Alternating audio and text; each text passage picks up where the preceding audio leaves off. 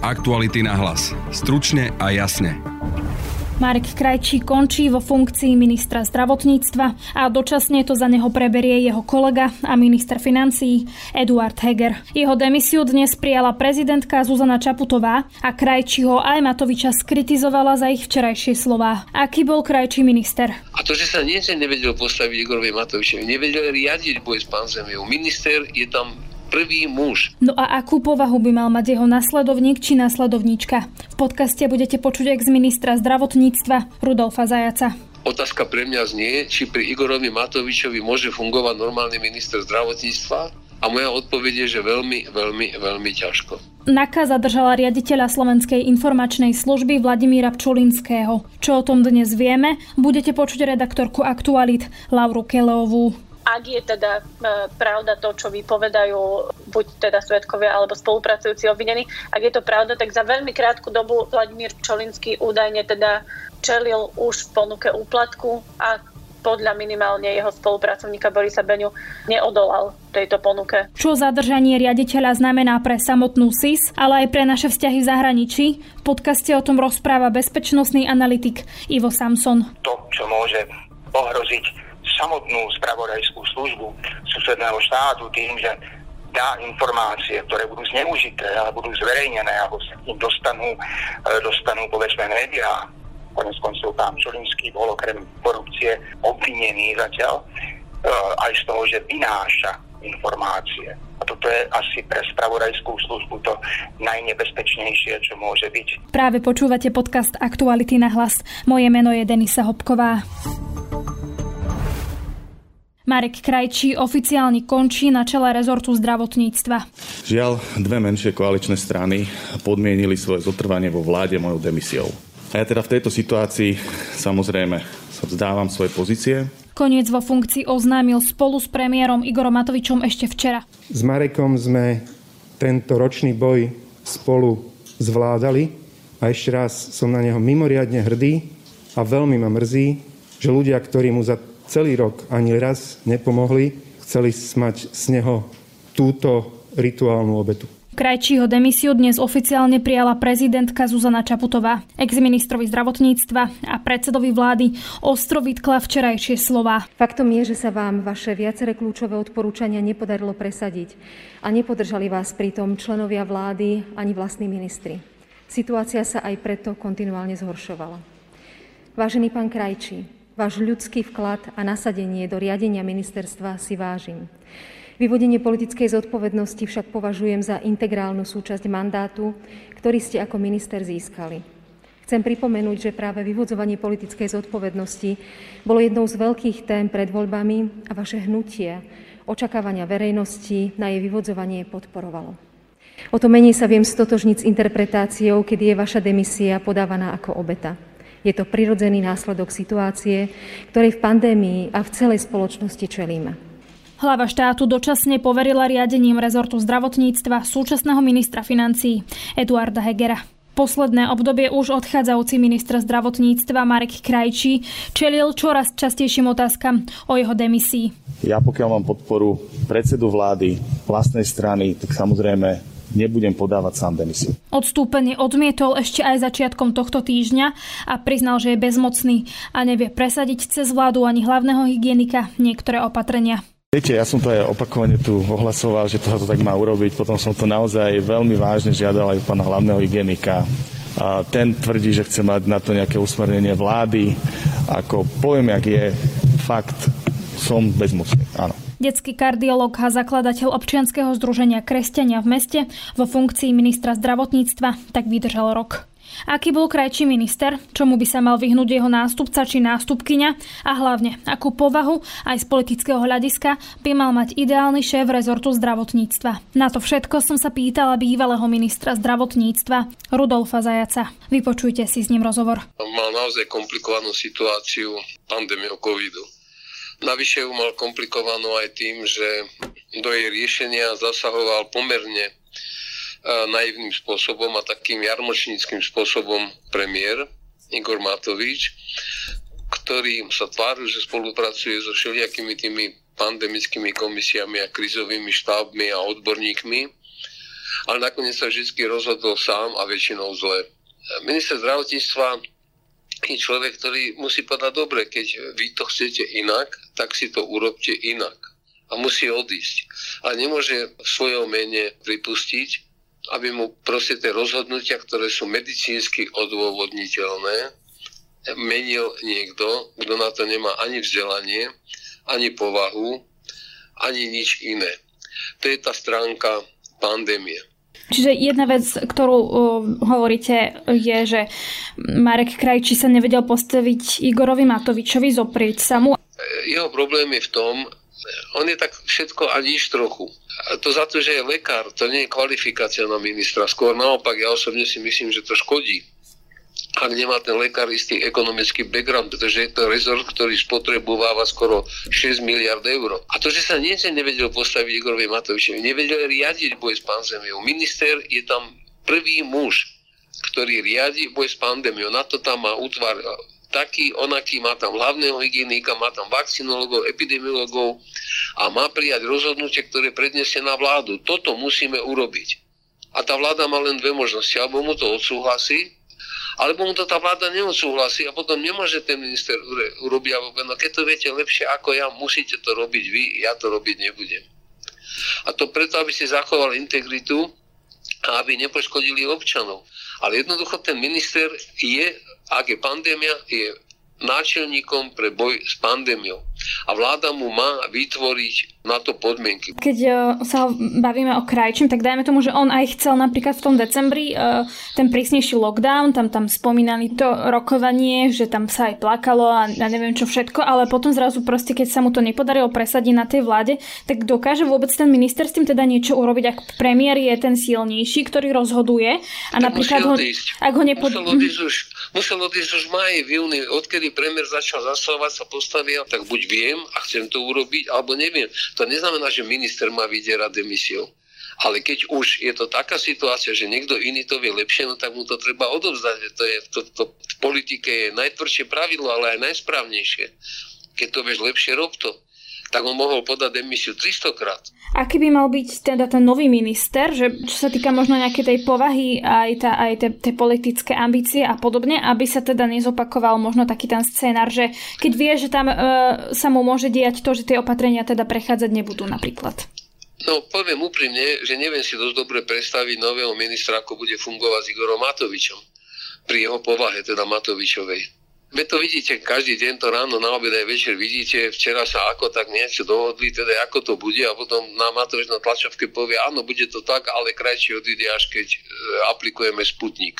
A to už určite nebolo politicky dohodnuté na tej koaličnej rade. A tá, tá koalícia je funkcia štyroch. Tí sa musia navzájom dohodnúť, že toto robíme a to musia držať ako písmo svete. Takže to je úplne skoro jedno, kto bude novým ministrom zdravotníctva. Možno bude trochu vzdelanejší v tom v oblasti manažmentu, možno nie. Možno Matovič poučený týmto fiaskom s krajčím bude už menej zasahovať a možno nie, lebo on má takú povahu, akú má a tá povaha vyťazí u neho nad rozumom a nad, nad potrebami. A vy sa pýtate, že ako sa v neriadenej strele bude správať jeden článok z jeho strany pre mňa tá otázka neznie, že čo nový minister bude a nebude, a kto bude, a aký bude, a či to bude muž alebo žena.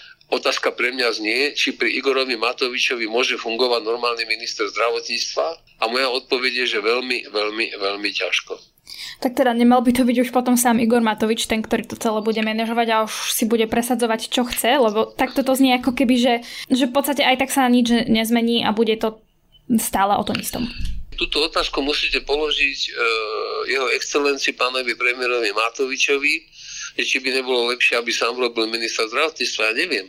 Ale viem, že jeho politickú dráhu sledujem 10 rokov, e, nahrávanie procházku detektory lží a, a nie vždy hovorenie aj pravdy, to dokazateľne nakoniec celé jeho vzdelanie je postavené na, na, na plagiáte. Ale zo skúsenosti, ktoré s ním má a s ním má už skúsenosť celé Slovensko, je zjavné, že to bude s ním veľmi komplikované pre ktoréhokoľvek ministra zdravotníctva, pokiaľ je pandémia.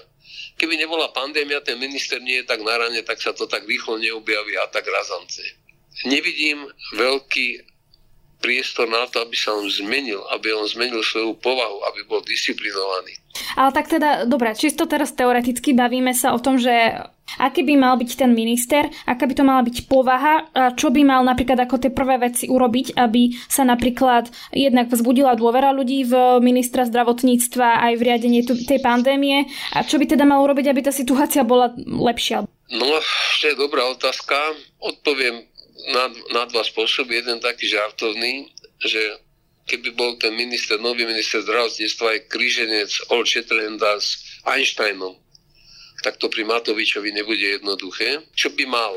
V prvom rade by mal jasne, rýchlo a razantne e, oznámiť, čo plánuje urobiť s pandémiou a ako plánuje tú vládu priviesť k tomu, aby sa plnili tie protiepidemické opatrenia, aby sa znova začali počúvať veci, ktorí hovoria rozumné veci. A z pohľadu dovnútra zdravotníctva mal by si uvedomiť, čo vlastne s tým chce dosiahnuť. Mal by mať nejakú predstavu. Stratili rok. Zatiaľ, čo urobili rok, to boli samé chyby, aj z hľadiska teda mimo pandémie. Mal by si ujasniť, ako má fungovať personálna politika. Mal by mať jasnú víziu, čo chce, ako má to zdravotníctvo vyzerať. Mal by nám povedať, ľuďom ľudský a odborníkom, ktorí si to, to, to budú chápať, aká je jeho vízia zdravotníctva, ale nie chceme, aby fungovalo a bolo prospešné a aby ľudia boli. Mal by povedať, týmto a týmto spôsobom sa postavíme k odvratiteľným umrtiam, týmto a týmto spôsobom, takýmito a takýmito krokmi urobíme to a to. Rozumiem, ale čiže keď sa napríklad bavíme, že ešte pandémia bude trvať, dajme tomu pol roka, alebo rok uvidíme ako čo, tak by teda hlavne to mal byť niekto, kto povie, že ak teda nebudete počúvať, čo hovorím, respektíve tie opatrenia, ktoré som navrhol, nechcete teda mi schváliť, neprejdú vládou, tak ja teda podám demisiu, že niekto, kto je schopný si stáť za svojím a teda povedať, že bude to teda kto po mojom a nie podľa premiéra alebo podľa niekoho iného tak to nie je po mojom a po premiérovi. To je to, čo odborné kruhy pripravia. A bude si musieť zvážiť, kdo, koho bude mať v týme. Musí to byť taký, ktorý vie, kto mu bude radiť, musí to byť taký, ktorý rozumie, čo mu budú radiť a musí to byť taký, ktorý to presadí. A, a to musí byť jeden, jeden od, je, od jedného človeka toto očakávame. Čo je teda lepšie? Niekto nadstradnícky nejaký odborník, ktorého nominuje síce Olano, alebo niekto z tej strany? Dokáže toto e, tiež napríklad možno predurčiť, že ako bude riadiť ten človek to zdravotníctvo, že či keď bude napríklad v Olano, teda nebude schopný sa postaviť svojmu šéfovi stranickému, ale že ak to bude niekto nadstranický, síce nominovaný, tak sa bude lepšie vedieť postaviť napríklad aj Matovičovi? Môže byť z Olano a môže byť za Olano ale musí to byť človek, ktorý vie, čo chce a musí to vedieť presadiť. To je aj nie o personalizácii problému. Je to, lebo ak tam nebude dobrý, šikovný manažer a na Slovensku ich nie je tak veľa. Už toľko politická strana musí vedieť, že keď hľada odborníka, kde ich nájde. Má tam zbor poradcov, pán premiéra, krížom, krážom a stranické štruktúry. Ale to nie je o tom. Naozaj je hlavný problém, ale len tej časti pandémie hlavný problém riešenia pandémie sa nevolá Marek Krajči, ale sa volá Igor Matovič a jeho spôsob riadenia vlády. Aktuality na hlas. Stručne a jasne. Národná kriminálna agentúra ešte včera zadržala riaditeľa Slovenskej informačnej služby Vladimíra Pčolinského. Dôvodom má byť podozrenie z korupcie a súvisieť môže s možným úplatkom od Zoroslava Kolára. Viac sa o zadržaní šéfa SIS, ale aj o tom, kto ho môže usvedčovať, budem rozprávať s investigatívnou novinárkou Aktualit Laurou Kelovou, ktorú mám aj teraz na linke. Laura, ahoj. Ahoj, dobrý deň.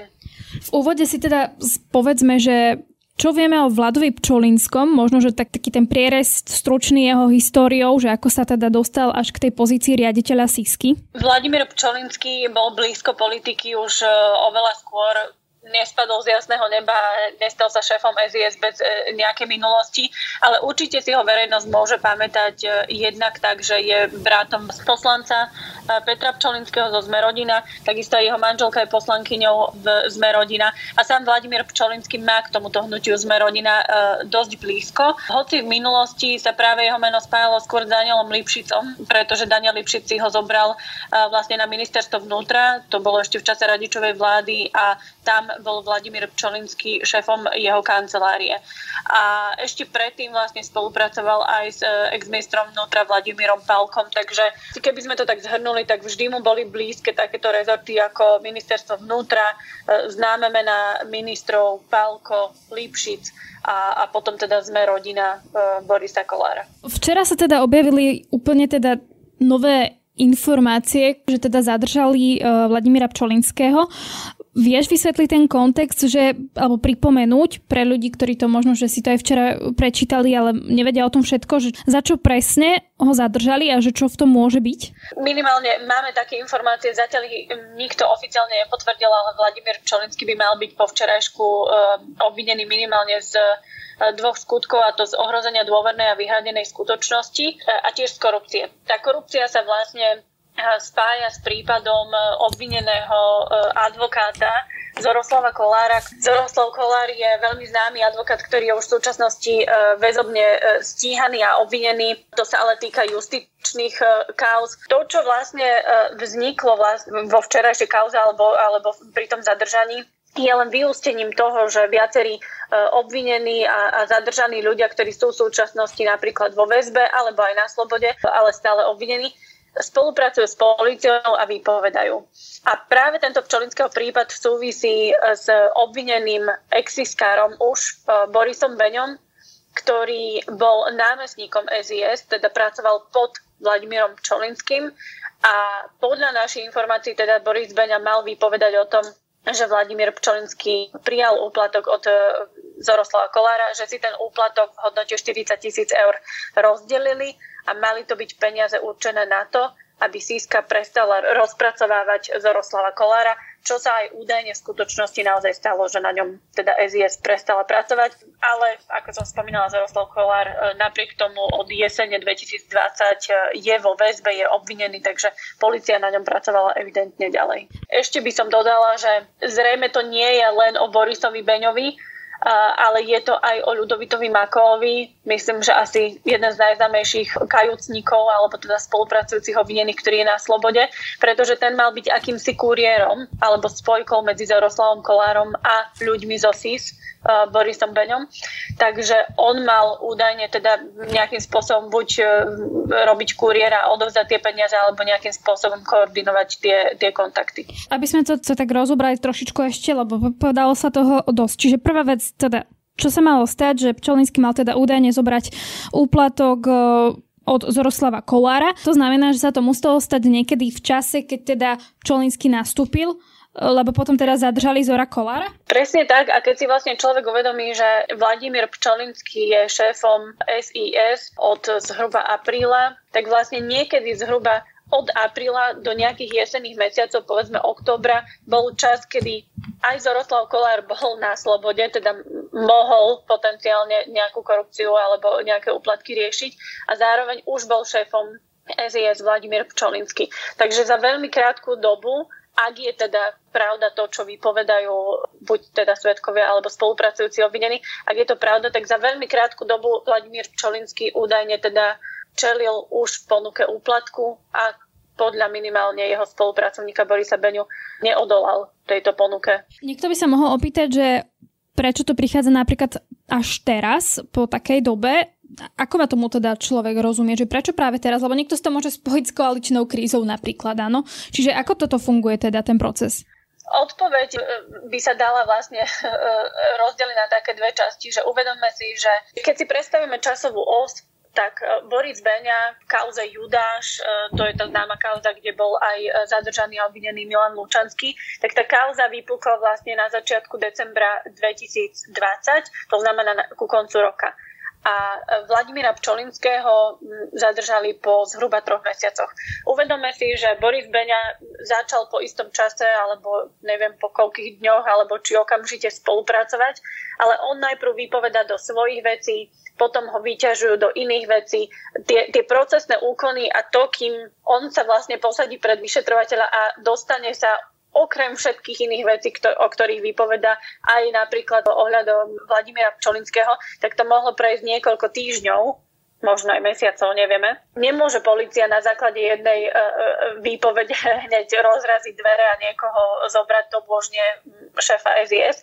Takže predpokladám, že po výpovedi Borisa Beňu možno, že aj prípadne e, Ľudovita Makoa, neviem, či už tejto veci vypovedal, tak ešte určite policia musela zháňať a overovať e, informácie, či už listené dôkazy, alebo iné dôkazy, alebo vypočúvať iných svetkov, prípadne vypočúvať iných nejakých ľudí zo SIS a, a, a podobne. Ja si úplne netrúfnem povedať, že, že to trvalo dlho. Možno, že to bolo primerane krátko, primerane dlho. Skôr by som povedala, že asi to bolo načasované tak, keď už si boli istí, že, že majú dostatok e, informácií a dostatok dôkazov na vznesenie obvinenia, aby im to potom vlastne e, nepadlo celé na hlavu pár hodín po zadržaní. To, že či, či to obvinenie stojí alebo nestojí na jasných dôkazoch, to podľa mňa ukáže jedine čas. A môže to ukázať aj napríklad rozhodovanie o väzbe, kedy sa vlastne súd a špecializovaný trestný súd vyjadruje aj k tomu, že či to obvinenie stojí na nejakých reálnych základoch a že či je oprávnené to obvinenie,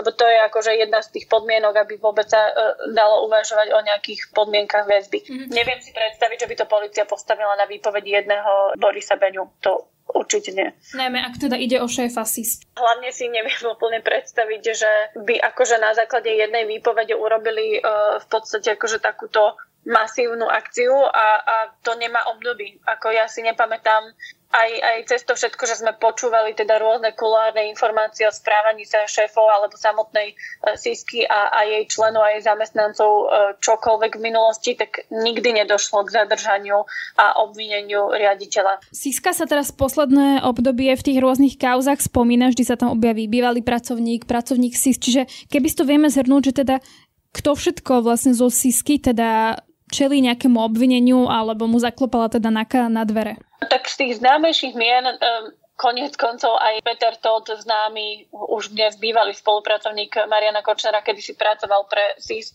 a dnes je napríklad e, obvinený v súvislosti so sledovaním novinárov. To len teda poukazujem, že, že áno, patria tam aj bývalí e, SISkári, rovnako František Ben, ktorý dnes už teda nie je medzi živými, ale bol zadržaný v akcii Božiem línii, bol blízkym spolupracovníkom Ľudovita Mákova a priznával napokon úplatky v 10 tisícoch, 100 tisícoch pre, pre rôznych funkcionárov a z tých takých aktuálnejších tam určite patrí Marian Zetocha, toho vlastne zadržali pri tej veľkej akcii Očistec na jeseň roku 2020.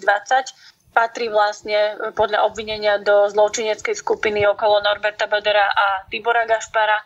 Taktiež tam máme postavu Petra Gašparoviča, ktorý možno nie je teda verejnosti známy, ale taktiež pracoval v SIS, zadržali ho spolu aj s Borisom Beňom alebo napríklad s Milanom Lučanským v tej akcii uh, Judáš. No a teraz tam máme vlastne hlavu aktuálneho vedenia SIS uh, e, Vladimíra Pčolinského.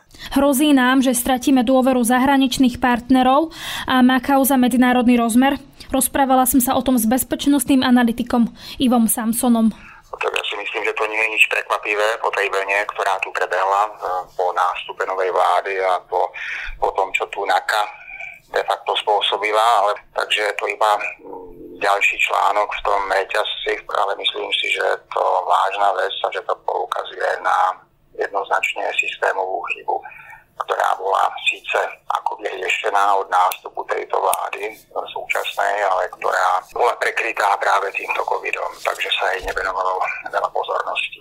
Keď... Ale myslím si, že keď si zoberieme ten sled udalostí v tom uh, poslednom čase, to znamená dvaja policajní prezidenti, štátna tajomníčka, uh, generálny prokurátor a spústa iných uh, špičkových ľudí, ktorí majú zastávať zákonnosť, majú predstavovať eh, ochranu ústavy a zákonných noriem a riaditeľ SIS alebo SIS všeobecne to má priamo na papieri v svojom uh, popise práce, uh, tak je to celkom smutná vizitka toho, že na Slovensku korupcia je, že na Slovensku korupcia je už od prvej polovičky 90. rokov a že sa aj Slovensko nikdy nezbavilo. Čiže ako by to malo v ideálnom prípade vyzerať, ak by sa to malo systémovo riešiť? No tak malo by to vyzerať tak, že my tu môžeme iba ísť empiricky, to znamená v porovnaní so susednými krajinami, kde takéto problémy nemajú alebo ich nemajú v takomto meradle. alebo ak ich majú, tak nie sú tak zvýraznené ako na Slovensku, pretože sú menšieho kalibru. Neviem o tom, že v Rakúsku, Maďarsku, Polsku, Česku by takéto výrazné problémy mali už, pretože práve problematika tajných služieb je udržiavaná skôr v úzadí toto je ideálne pre spravodajské služby, keď sa o nich hovorí čo najmenej, alebo naša, uh, najlepšie vôbec. Na Slovensku sa o nich hovorilo už vďaka tomu, že a opäť sa vraciam k tej systémovej chybe. E, problémy z minulosti neboli nikdy riadne vyriešené, počínajúc s amnestiami bývalého premiéra e, Mečiara a de facto pre ľudí tu nastala akási morálna relativizácia, to znamená, ak neboli potrestaní a pritiahnutí k zodpovednosti tí, ktorí podľa názoru odpovednosť za minulé prešlapy, tak tu neexistuje dôvod, aby to kladivo spravodlivosti padlo aj na mňa. A hovoríte, že mali tí ľudia pocit, že im to prejde, lebo to prešlo tým predtým, čiže vy si myslíte, ak sa to potvrdí, my t- teraz nehovorím, že to tak je, ale ak by sa toto podozrenie, ktorému čelí uh, Vladimír Pčolinský, potvrdilo, tak to znamená, že on si tiež teoreticky mohol myslieť, že prešli, prešlo to iným a prejde to teda aj mne? E, tak to potvrdenie sa e, zrejme potvrdí, bude to dlhé. Opäť tu ide o integritu a hodnovernosť NAKY a tých, ktorí vlastne, aj prokuratúry, tí, ktorí vlastne dali, dali súhlas s tým, že takýto vysoko postavený predstaviteľ takejto špičkovej inštitúcie, ktorá má posvetenie parlamentu, ktorú na návrh vlády menovala prezidentka Slovenskej republiky, že takýto človek vlastne sa mohol dopustiť e, takýchto závažných e, priestupkov. Zatiaľ to nenazývame zločinmi. E, tam ani nejde o tú korupciu, o tú ide samozrejme, ale tam ide o niečo závažnejšie, keďže uh, ide o človeka, ktorý bol riaditeľom spravodajskej služby a ide o vynášanie informácií, čo by malo byť neodpustiteľné. Keby sa vás niekto opýta, že na čo nám je Siska a že čo napríklad odhalila alebo urobila za posledných 10 rokov a ako to vlastne celé funguje, čo by ste mu povedali? No tak začnem povedzme alibisticky. Spravodajské služby sú povinnou výbavou každého štátu. Každý štát ich má, hoci sa o nich toľko nehovorí, opakujem, ako na Slovensku. Ale SIS má e, podobne ako vojenské spravodajstvo, keďže SIS je civilná e, spravodajská služba, e, tak má svoju prioritu úloh, ktoré plní a je to predovšetkým ochrana ústavnosti, ochrana zákonov, ochrana ekonomických záujmov Slovenskej republiky, ochrana zahranično-politických záujmov Slovenskej republiky republiky si tu od toho, aby samozrejme na základe režimu utajovaných skutočností poskytovala informácie tým, ktorí majú oprávnenie si o to požiadať. Keď som surfoval na internete, tak tam si vlastne ľahko, ľahko zistíte, aké informácie, aké stanoviská, lepšie povedané, e, Siska e, vydala v ostatných rokoch. Je to vždy okolo 300 zásadných stanovisk ku všetkému možnému, aj k zahranično-politickým témam, plus samozrejme vnútorné problémy, domáce problémy, ktoré sa až takto nezverejňujú, ale závisí od toho, kto si o ne požiada. Na prvom mieste si o ne môže požiadať samozrejme predseda vlády tam môžu byť aj informácie o e, protivníkoch alebo politických rivaloch, ale do toho my až takto nevidíme, lebo to sú prísne utajené informácie.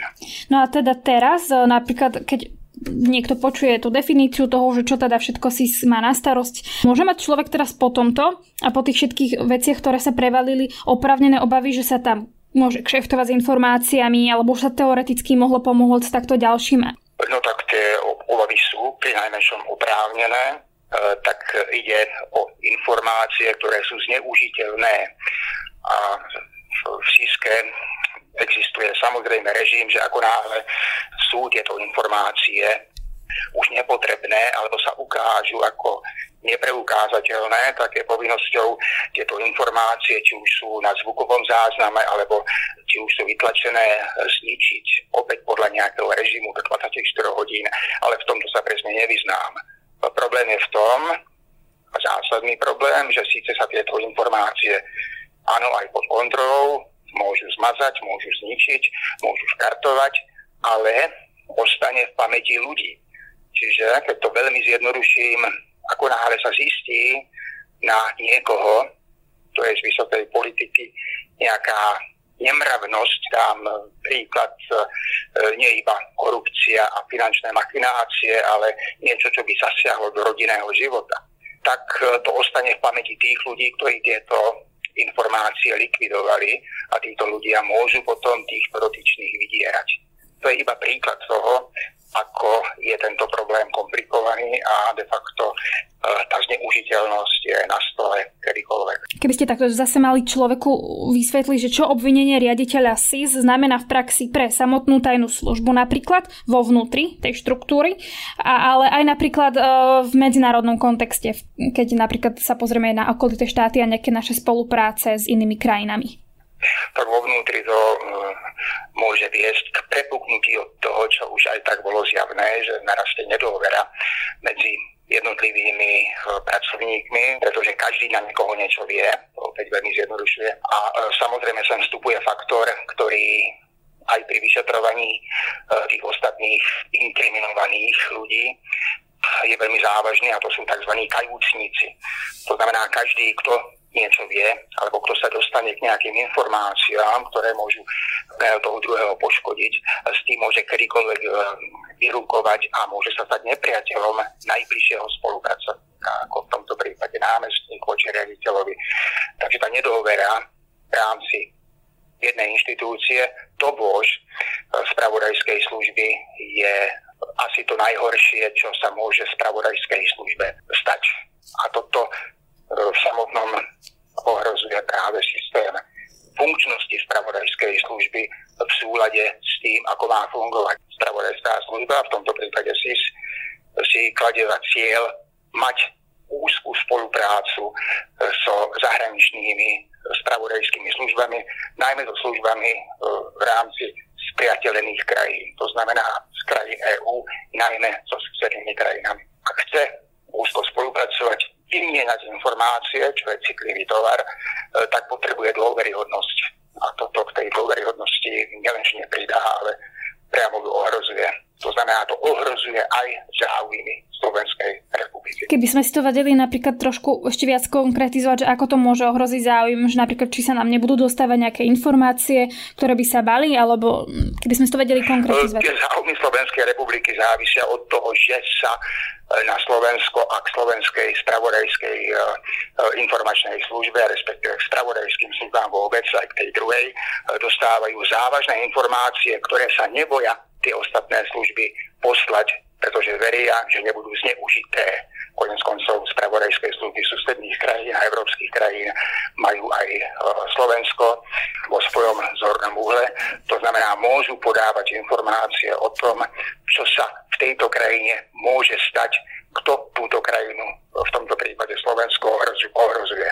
A kebyže náhodou teda uh, sa teraz len teoreticky nepotvrdí teda celé to podozrenie ohľadom Vladimíra Pčolinského, bolo by vôbec možné, aby sa on vrátil na čelo sísky a že by napríklad tá dôvera iných krajín tam zrazu bola, lebo teraz je asi teda nejakým spôsobom pokrývaná?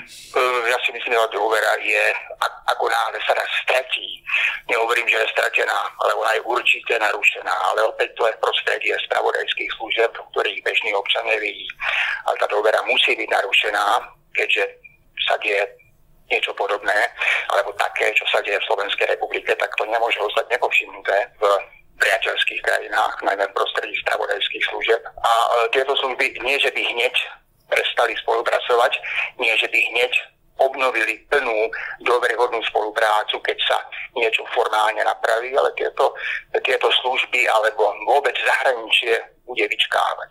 Bude vyčkávať, do akej miery pôjde o výmenu ľudí, alebo do akej miery pôjde o povedzme, napravenie toho zabehnutého kolotoča. Isté, že nejaké informácie sa, sa musia dostať, ale informácie, ktoré sa dostávajú aj s priateľeným, povedzme spravodajským službám, sú selektované.